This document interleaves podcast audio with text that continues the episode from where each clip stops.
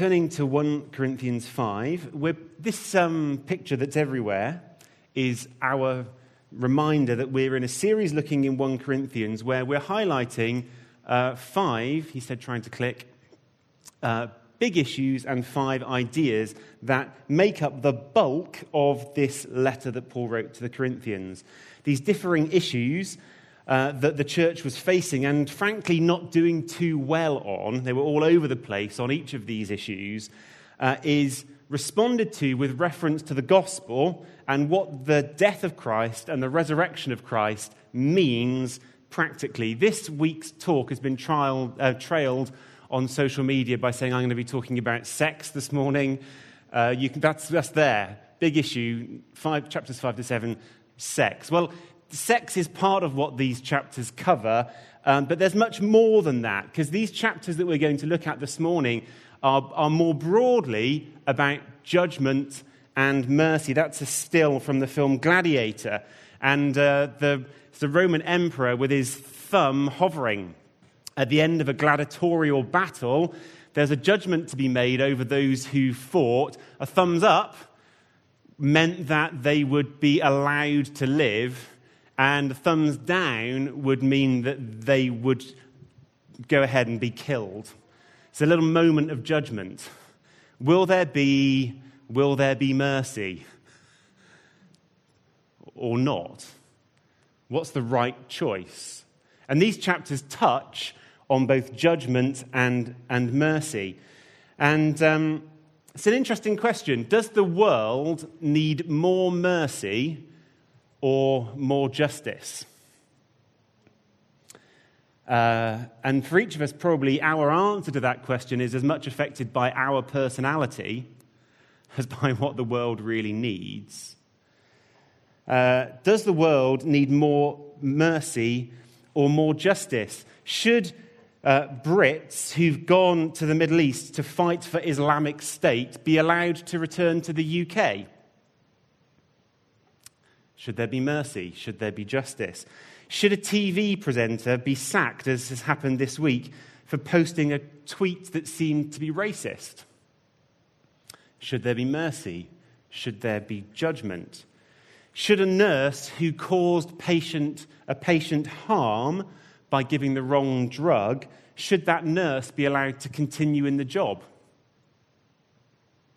Should there be mercy? Or should there be justice? And, and who has a right to decide anyway? So that's the big issue. It's not just about sex, it's about being a moral society. How, how can we be a, a moral society? How do judgment and mercy fit together?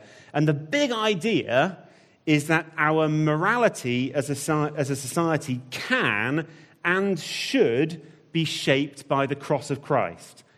So there's a picture of Christ on the cross. And I'm going to use that word cruciform a few times. Cruciform literally means cross shaped.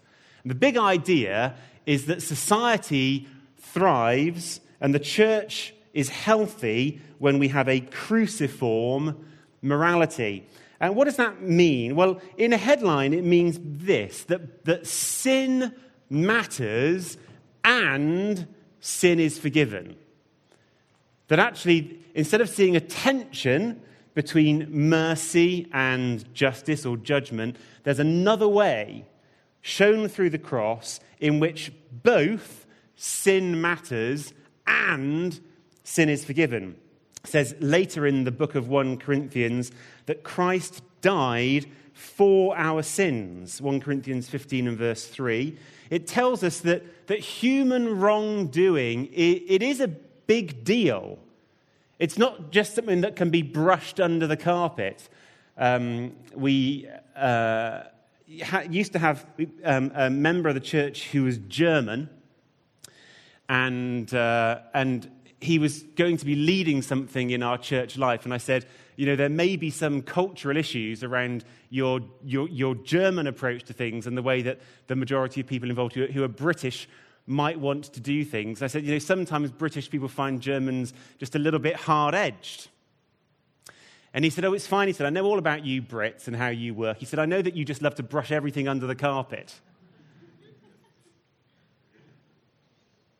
the cross tells us that sin matters. It, it's, a, it's a big deal, and it cannot just be brushed under the carpet, and we can't just pretend it, it doesn't matter.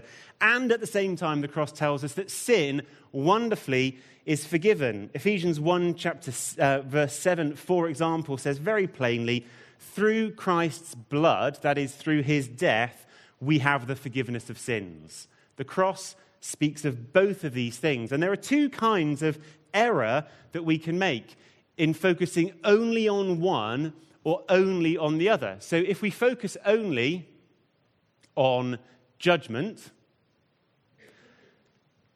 what that achieves is exclusion.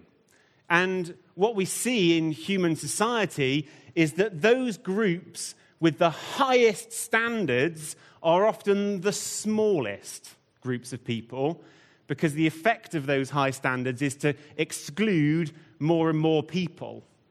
And that doesn't build society. Uh, being judgmental alone is insufficient for society to thrive. Uh, but equally, if we have mercy alone, like this girl who's been told she can eat whatever she likes, we, we don't tend to make the wisest of choices when there's, if we're, if we're led to believe that there's no consequence for our wrongdoing, we, we tend to, to make worse choices. It's an interesting question to ask. If you, if you knew for sure that you wouldn't be caught doing something, what would you do? If you, if you knew for a certainty you wouldn't be caught and you'd get away with it, what would you do? Oh, some of you are having some quite devious thoughts right now. I probably shouldn't have encouraged them. The fact is that the fear of punishment uh, is something, and the sense that sin matters, that it has consequences, does shape how we live as well. And so somehow, what we, we need to reach for is this cruciform morality, a morality that's shaped both by the knowledge that sin matters and by the fact that sin is forgiven. And thankfully, we don't have to make up what that looks like because the chapters that we're going to read this morning give us some worked out examples of what it's like when those two things, mercy and judgment, come together. So I'm going to read from 1 Corinthians 5, the whole of the chapter, uh, and it's about responding to sin. This is what Paul wrote. It's actually reported that there is sexual immorality among you, and of a kind that even pagans don't tolerate. A man is sleeping with his father's wife, and you're proud. Shouldn't you rather have gone into mourning and have put out of your fellowship the man who's been doing this? For my part, even though I'm not physically present, I am with you in spirit. And as one who is present with you in this way, I've already passed judgment in the name of our Lord Jesus on the one who's been doing this. So, when you're assembled, and I'm with you in spirit, and the power of the Lord Jesus is present, hand this man over to Satan for the destruction of his flesh, so that his spirit may be saved on the day of the Lord. Your boasting is not good. Don't you know that a little yeast leavens the whole batch of dough? Get rid of the old yeast so that you may be a new, unleavened batch, as you really are. For Christ, our Passover lamb, has been sacrificed. Therefore, let us keep the festival not with the old bread, leavened with malice and wickedness but with the unleavened bread of sincerity and truth. I wrote to you in my letter not to associate with sexually immoral people. Not at all meaning the people of this world who are immoral, or the greedy, or swindlers, or idolaters. In that case, you'd have to leave the world. But now I'm writing to you that you mustn't associate with anyone who claims to be a brother or sister but is sexually immoral or greedy or an idolater, a slanderer, a drunkard, or a swindler. Don't even eat with such people. What business of mine is it to judge those outside the church? Are you not to judge those inside? God will judge those outside. Expel the wicked person from among you. So, this is the situation. The church in Corinth at this time was, was uh, intensely relaxed, even proud of having someone in the fellowship who was sleeping with his, uh, his stepmother. That's what was going on. And Paul's answer to that is to say, This matters. Something has to be done about it. He's careful to say, Don't, don't start judging the whole world. Don't take over a sort of moral policeman's role for everyone in your whole society. If you were to do that, it would overwhelm you and you'd have to just leave the world. But do discipline those inside the church. Don't judge those outside the church, Paul writes, but do discipline inside the church. The, the, discipline that is described here is quite simply a timeout for the offender. That he would be excluded from their fellowship, given a, given a timeout to reflect on what he's been doing, what its, what its nature is, what its consequences are, in the hope that he'll realize that what he's been doing is wrong and change his mind. So the language of handing him over to Satan for the destruction of the flesh is not the way that we would commonly talk about one another. But what it means is what I've, I've just described. Let him be exposed to living life without the constant companionship and support of the Christian church.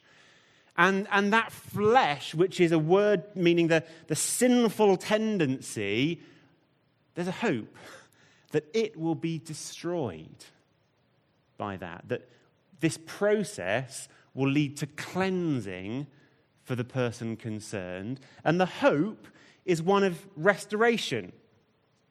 It's not that the idea is to do in this individual, but rather the hope is that through this discipline, this person will be changed so that, as it says in verse 5, his spirit may be saved on the day of the Lord. Now, it may have occurred to you as we read those verses didn't Jesus eat with sinners and tax collectors, with prostitutes?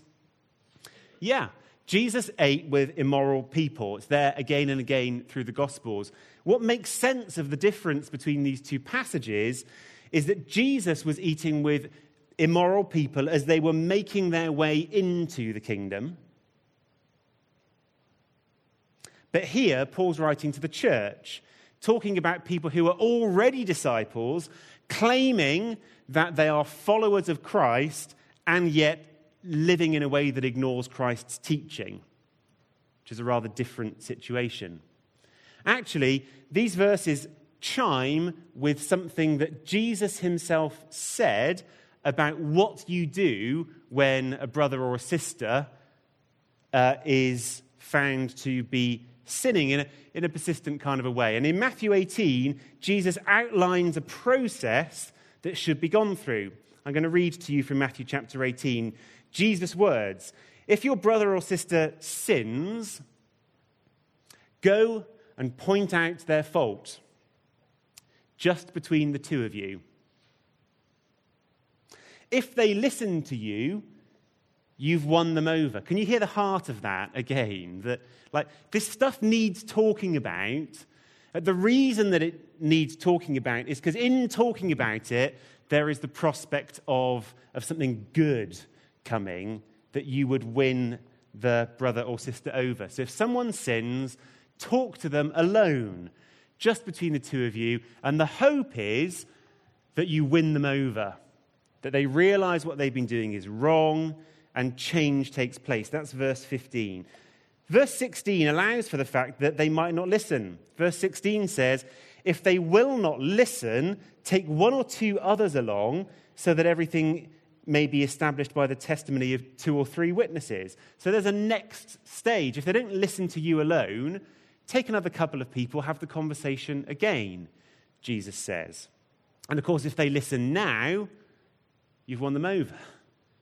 Jesus says, verse 17, if they still refuse to listen, tell it to the church. It's an escalation that's going on here. What if they refuse to listen to the church? Well, this is the situation that Paul sees in 1 Corinthians. If they refuse to listen even to the church, treat them as you would a pagan or a tax collector. And there's a final stage of church discipline that it's hoped will provoke somebody to realize their error of their ways and still with the hope of winning them over. The purpose throughout this process is, is restoration. And this process allows for the, the maximum space possible for people to listen and to change, whilst respecting their dignity as much as possible by keeping things private as much as they can be. Both uh, the grievance and disciplinary procedures required by English law uh, conform to this kind of process, by the way. There's a wisdom that's recognized in our nation's employment law that when, when there's a dispute between people in a workplace, whichever way it's, the, the complaint arises from an employee or from their boss, there's a process that goes like this. You have a one to one conversation. If that doesn't resolve things, someone else gets involved both ways round. If need be, you can end up at an employment tribunal, which is a, is a, is a bigger thing. So here's church discipline. Uh, the end result is that people may be excluded from the church who will not accept correction. Uh, as Oxford Community Church, we've only had to do this very, very rarely. Uh, what happens much more commonly is that somewhere in this, in this process, uh, hearts get softened uh, and change takes place. That's, that's the much, much more common thing to happen. Returning to 1 Corinthians 5, actually, in 1 Corinthians 5, I don't know whether you noticed, but there are two reasons given for going through this process. The first of them is what has been what Jesus himself named, which is the hope of a, of a provocation to repentance. That, as Paul puts it in 1 Corinthians, that in handing this guy over to Satan, as way of describing letting him be exposed outside of the church to all that that entails, um, that actually he, his flesh would be destroyed, his spirit would be saved, that good would come of it. Uh, there's another reason that's given in 1 Corinthians uh, chapter 5. And it's, it's, the reason is a kind of quarantine. These are a couple of people in Wuhan right now where coronavirus is a concern. And whole areas of that great nation of China are being quarantined. People returning to other countries around the world from China are being, being quarantined at the moment. That's what all the stuff about yeast and Passover in verses 6 to 8 is all about. So this is, let me explain. When the Jews, the Hebrews, uh, left Egypt in a hurry in the time of the Exodus, there wasn't time to allow the bread to rise before baking it for their supper. It was all in a rush when it happened. And so the bread that they ate as they departed, they took with them as they departed for the Exodus, was flat bread, unleavened bread, bread that had not been given time to rise did not have yeast in it because that was, that was the fast food that you could make. And so the idea of eating, or the, the command actually to eat unleavened bread, flat bread without yeast in it, was given to the people of Israel to, to make them remember what it was like when the Exodus took place. Like, woof, God got them out quickly. And, and so the, a connection was made between remembering the Passover when God delivered people and having flat bread without yeast in it. And to this day, when Jewish families celebrate Passover, there's a little game that they play to make sure that the children understand what's going on. The adults go through the whole house, getting rid of anything in the house that's got yeast in it, because the command for Passover is get rid of the, un, get rid of the leavened bread, the risen, the yeasty bread, and, and have this unleavened flatbread. So the adults go through the house and they get rid of everything with yeast in it from the house. And then, to involve the children, they find a, a little bit of yeasty bread and then they hide it somewhere in the house. and the children are sent to go look for it. Uh, so that the child that finds it can be the one that finds the last bit of yeast in the house and succeeds in, in finding, and then they can throw it out and they can together say as a family, the house is now clean. We've dealt with it. And that's what Paul's talking about, saying, take that, take that attitude, which is this rigorous determination to get rid of everything that would uh, pollute Get rid of everything that might in some way infect you. The, the way that you go about things at Passover, where you're really rigorous in getting all of the yeast out, take that attitude towards this immorality.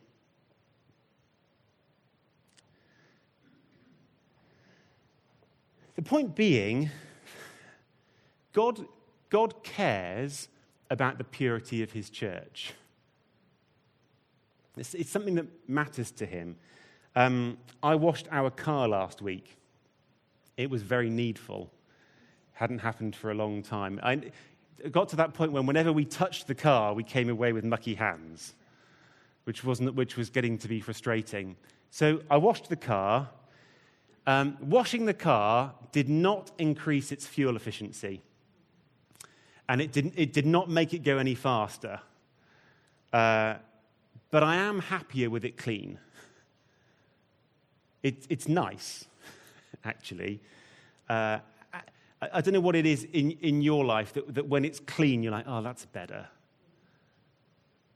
Um, I, I, imagine there's something, even if it's just your spouse. I, I, I don't know. Um,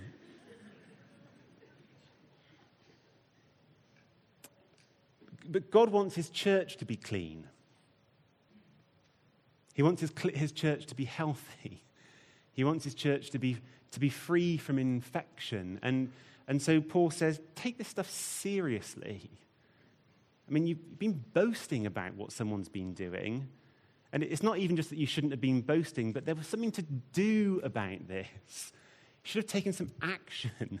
There should have been some discipline. You should have dealt with it because it matters. The next bit of our two chapters goes on to talk about disputes in the church, and I will read the text for you. If any of you has a dispute with another, do you dare to take it before the ungodly for judgment instead of before the Lord's people? Do you not know that the Lord's people will judge the world? And if you are to judge the world, are you not competent to judge trivial cases? Do you not know that we will judge angels? How much more the things of this life. Therefore, if you have disputes about such matters, do you ask for a ruling from those whose way of life is scorned in the church? I say this to shame you. Is it really possible that there's nobody among you wise enough to judge a dispute between believers? But instead, one brother takes another to court, and this in front of unbelievers. The very fact that you have lawsuits among you means you've been completely defeated already. Why not rather be wronged? Why not rather be cheated? Instead, you yourselves cheat and do wrong, and you do this to your brothers and sisters. So there's a simple way of summing this up, which is that where there are disputes in the church, and disputes do occur in the church, Paul says, still follow the, the Matthew 18 process. Stick with that. Trust that by going through those steps that Jesus outlined, that that will work things through and that God will give to the church the wisdom that is needed to see that process through well. As it says in verse 7, if you, uh, if you go hard at it with lawsuits to try to resolve things, uh, you're completely defeated already. And there's these really poignant questions from Paul, which take us back to the cross, actually. Why not rather be wronged? Why not rather be cheated? You put that perhaps in slightly different words. It's better to give way than to sustain the dispute. It's better to forgive than to be proven right. This is a cruciform morality, a cross shaped morality. Jesus, who was King of Kings, after his trials, was taken before a whole company of soldiers. They stripped him. They put a scarlet robe on him. They twisted together a crown of thorns and set it on his head. They put a staff in his right hand and they knelt in front of him and they mocked him. Hail, King of the Jews, they said. And they spat on him and they took the staff and they struck him on the head again and again. And after they'd mock him, they mocked him, they took off the robe, put his own clothes on him, and then they led him away to crucify him. And as they crucified him, Jesus said, Father, forgive them. They know not what they're doing. It's better to give way than to sustain the dispute. That's a cruciform morality, and it's better to forgive than be proven right. Our last section, 1 Corinthians 6 and from verse 9. There's a few challenges still in the end of this passage that we have for this morning. Do you not know that wrongdoers will not inherit the kingdom of God? Don't be deceived. Neither the sexually immoral, nor idolaters, nor adulterers, nor men who have sex with men nor thieves, nor the greedy, nor drunkards, nor slanderers, nor swindlers will inherit the kingdom of God. And this is what some of you were. But you were washed, you were sanctified, you were justified in the name of the Lord Jesus Christ and by the Spirit of our God. You say, I have the right to do anything, but not everything is beneficial. I have the right to do anything but I will not be mastered by anything. You say, food for the stomach and stomach, the stomach for food, and God will destroy them both. The body, however, is not meant for sexual immorality, but for the Lord, and the Lord for the body. By his power, God raised the Lord from the dead, and he will raise us also. Do you not know that your bodies are members of Christ himself? Shall I then take the members of Christ and unite them with a prostitute? Never. Do you not know that he who unites himself with a prostitute is one with her in body? For it said, the two will become one flesh. Whoever is united with the Lord is one with him in spirit. Flee from sexual immorality. All other sins a person commits are outside the body, but whoever sins sexually sins against their own body. Do you not know that your bodies are temples of the Holy Spirit who is in you, whom you have received from God? You are not your own, you were bought at a price. Therefore, honor God with your bodies. There are two potentially uh, troubling, well, maybe more than two potentially troubling things. It, just in the first few verses there, verses 9 to 11, I want to take a couple of minutes to comment on them. The first is what seems to be, well, this troubling phrase wrongdoers will not enter the kingdom of God. And that's troubling because we all do wrong sometimes, right? So if, if wrongdoers don't enter the kingdom of God, like, eek, because that's all of us, it's going to be an empty sort of a place, isn't it? Well, praise God, a couple of verses later, there is another word which helps us understand Paul's thinking, and it's the word justified. Justified. Uh, this is a, a word that speaks about our status in God's kingdom. To be justified is like being granted citizenship of a country.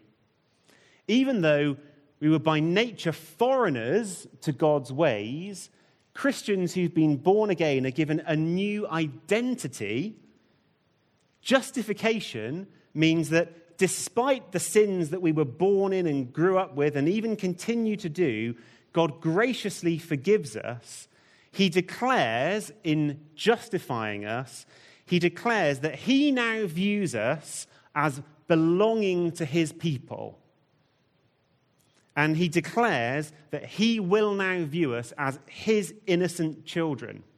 That's what the word justification, justified means. Uh, it's sometimes said, uh, just, justify, justification means it's just as if I'd never sinned. To help you remember that. That's what it means. So um, you may want to dig more into the whole idea of justification because there's, there's, there's depth there beyond what we'll cover this morning. But it means this in practice that we don't have to behave right in order to keep our place in the house, but rather that it's a privilege to be in the house. We are secure in belonging here, and that motivates us to want to do what's right. So, so the word justification and the experience of being justified means that actually we're, not living under some cloud of insecurity that God might cast us off the next time we do something. It means that if we, this morning as we break bread, and you, I trust, come forward and experience afresh the reality that God has forgiven all that needs forgiving in your life, and you, you start walking home and you start thinking, well, with the theme of this morning, let's go with having lustful thoughts on the way home, and before you get home, you're run over by the proverbial bus. What's your, what's your eternal destiny? Is it just bad luck that you got knocked over in a moment when you hadn't kept short accounts with God and had started sinning again? No, no. No, you're all right. To put it another way, justification means that when we are born again and come to Christ, we're not only forgiven all the things that we have done wrong, but forgiveness is pronounced over the whole of our lives, past, present, and future. And so we live in the secure knowledge that not only has God forgiven us, but that He will forgive us because we've turned to Him. Wrongdoing prevents us entering the kingdom of God only if we sustain it in deliberate rebellion against the forgiveness that God offers us instead. Verse 10, there's another phrase that may have jumped out to you and that may be troubling for you, where it says, in verse 10 In the list of things that are bad, men who have sex with men. There's actually two Greek words here that are translated into one phrase, and the two words refer to those who take an active role in gay sex and those who take a passive role in gay sex. There were other words in the Greek language that were used to describe exploitative or abusive uh, homosexual relationships, they're not used here. Uh, I really can't do this subject justice today. Um, I just want to say a couple of things that are headlines. I want to say that it's an abomination against the Lord that gay people are bullied and abused.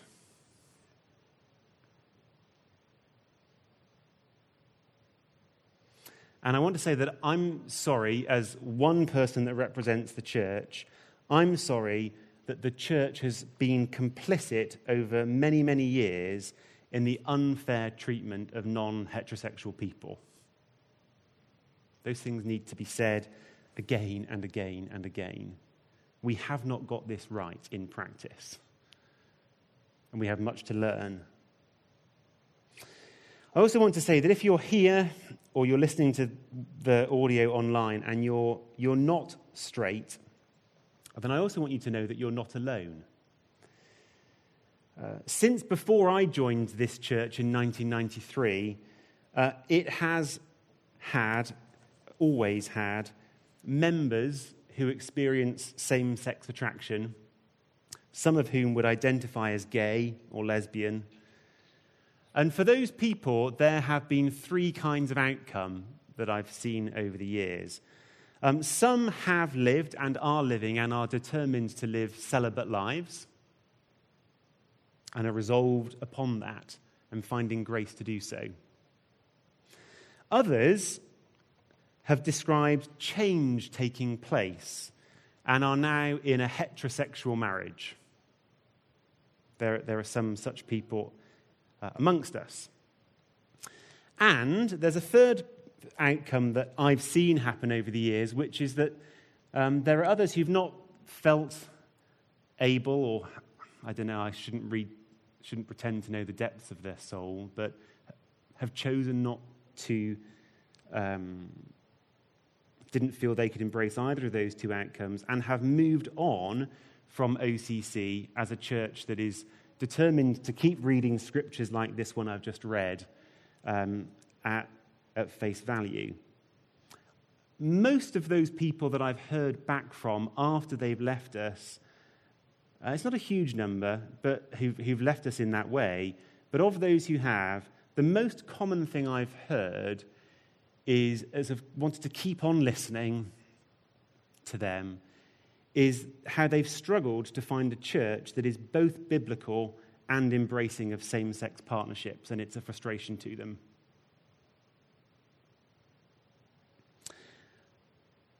Father, I pray for anyone for whom these few words in this text are particularly uh, affecting, for whatever reason that may be, because of their own lived experience or those of uh, the, the experience of others whom they love, or the choices of others whom they love, however it may be. Lord, thank you that uh, all of Scripture is God breathed and useful, and I pray that use would come out of these words for everyone this morning.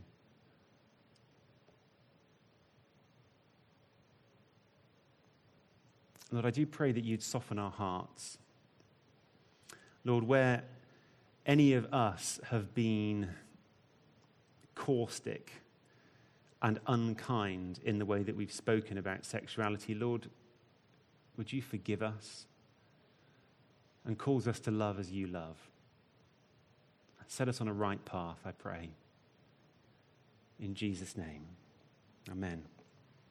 We need to finish by uh, just noting the last, what the main theme of the last bit of this chapter, which is that your body, our bodies matter. The things that the Corinthians were saying, you know, I can do what I like, and this thing of, well, there's the stomach, and it's going to get destroyed anyway, so, like, whatever. But the thrust of all of that was our bodies don't matter. We've come to Christ. The Holy Spirit's with us. We're spiritual. And because we're spiritual, our bodies don't matter. And that means we can do what we like with our bodies. Yay! That's how they were thinking. And Paul says, no, bodies matter. And he gives several reasons why. In verse 14, he notes that Jesus was resurrected, like his body was resurrected, and Jesus is in heaven forever with a resurrected body. So Jesus' body mattered. You can't have a union with Christ that's not bodily in its, in its nature. Um, says several times over uh, in several verses that as we're united with Christ, Christ lives not, it's not just a spiritual relationship that we have, but Christ lives in our bodies. It says that our bodies are a temple for the Holy Spirit. So, so our bodies matter for that reason. We could note that we're, we're not simply um, spirits. To be human, we're not simply spirits who happen to have a body for useful purposes. Rather, we are embodied spirits and we are inspirited bodies. We're both of those things equally well, and they cannot be separated. The whole of what it means to be human is to be spiritual and to be physical. Uh, there's a note in verse 16 that sex joins people deeply. Even in the fleeting encounter with a prostitute, a union takes place in which two become one flesh. There's a profound joining that takes place through our bodies. Our bodies have a power to join us deeply, specifically through a sexual encounter. And so Paul says, gets to verse 18, there's something particular here about sexual immorality being against our own body. And I think the best way of understanding this is that of all the different wrong things that we can do with our body, sex alone has this particular power to, to join us deeply. Uh, you can damage your body with alcohol. In a sense, that's against your body, but that doesn't make your body one flesh with alcohol in, in the sense that two become one through the intimacy of a sexual relationship. You can harm your body directly through cutting bringing direct injury to your body, but it, it doesn't make you one with the knife. It doesn't, it doesn't do something of that depth. And so it says in verse 18 flee, flee sexual immorality, honor God with your body. And we're going to finish by having space and time to do what, um, to come before God in the way that, that John has spoken about this morning, coming before him as dentist. Say, well, here we are, not just spirits, but here we are, embodied people. And I can't believe that we've got through all of that stuff this morning without at some point you feeling like a finger was placed on something for you. I, I can't, and I'm sure that you can't either. So Jenny, I think, is going to lead us through this.